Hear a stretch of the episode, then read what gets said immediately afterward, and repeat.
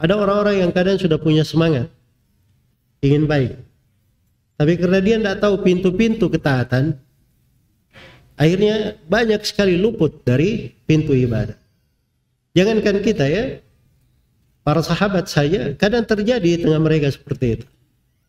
Jadi suatu hari Ibnu Umar baru mendengar bahwa Nabi Shallallahu Alaihi Wasallam bersabda, "Man tabi'a janazatan falahu kirat." Siapa yang mengikuti jenazah, maka dia dapat satu kirat. Satu kirat sebutkan dalam sebuah riwayat seperti gunung Uhud pahala.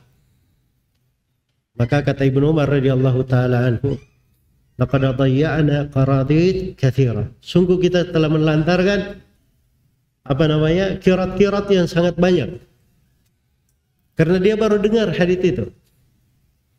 Baru dia dengar hadis itu.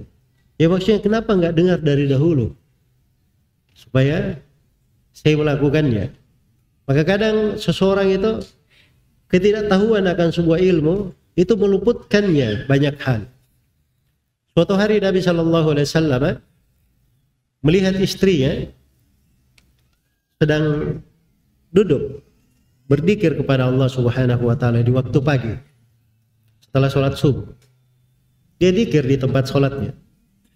Setelah itu Nabi Shallallahu Alaihi Wasallam balik ke rumah sudah terbit matahari, istrinya masih berzikir. Kata Nabi Shallallahu Alaihi Wasallam, saya telah mengucapkan setelahmu empat kalimat.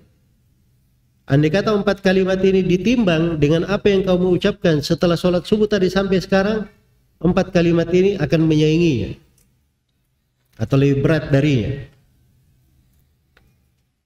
Kemudian Nabi Shallallahu Alaihi Wasallam mengajarkan kepadanya untuk membaca Subhanallah wa bihamdih adada khalqihi wa ridha nafsihi wa zinata arshihi wa midada kalimatihi. Coba bayangkan ya, karena satu ilmu coba. Akhirnya waktunya sedemikian banyak kita tersaingi oleh satu ilmu. Diajarkan oleh Nabi Sallallahu Alaihi Wasallam. Itu pentingnya seorang itu belajar. Iya.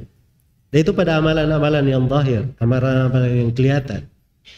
Ada amalan-amalan hati, tidak tampak. Iya.